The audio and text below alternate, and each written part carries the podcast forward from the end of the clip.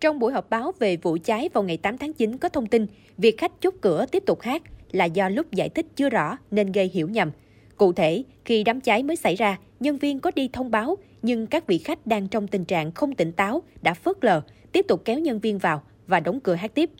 Đây là thông tin do nhân viên cung cấp khi thoát được ra bên ngoài và từ dữ liệu camera của quán ghi lại. Sau đó, khi đám cháy bùng phát lớn, mọi người hoảng loạn bỏ chạy vào nhà vệ sinh, chốt cửa để tránh khói, dẫn đến ngạt khói và tử vong.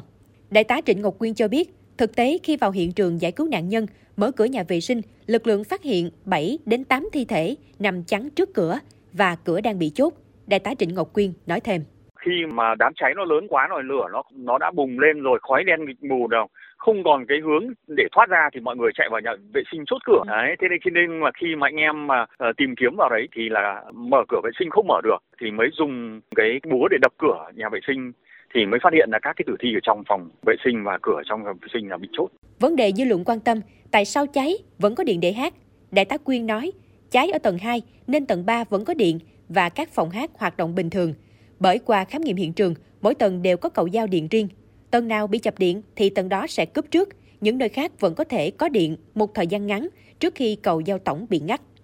Thông tin thêm về quá trình điều tra, vào cuối tháng 4, tại buổi kiểm tra an toàn phòng cháy chữa cháy tại hộ kinh doanh karaoke An Phú, cơ quan chức năng đã đề nghị chủ cơ sở liên hệ đơn vị chuyên môn về ngành điện nhằm kiểm tra, rà soát, đánh giá hiện trạng hệ thống điện đang sử dụng để bảo trì, bảo dưỡng, không phát sinh thêm các thiết bị tiêu thụ điện, đảm bảo không để chập điện quá tải, gây ra cháy.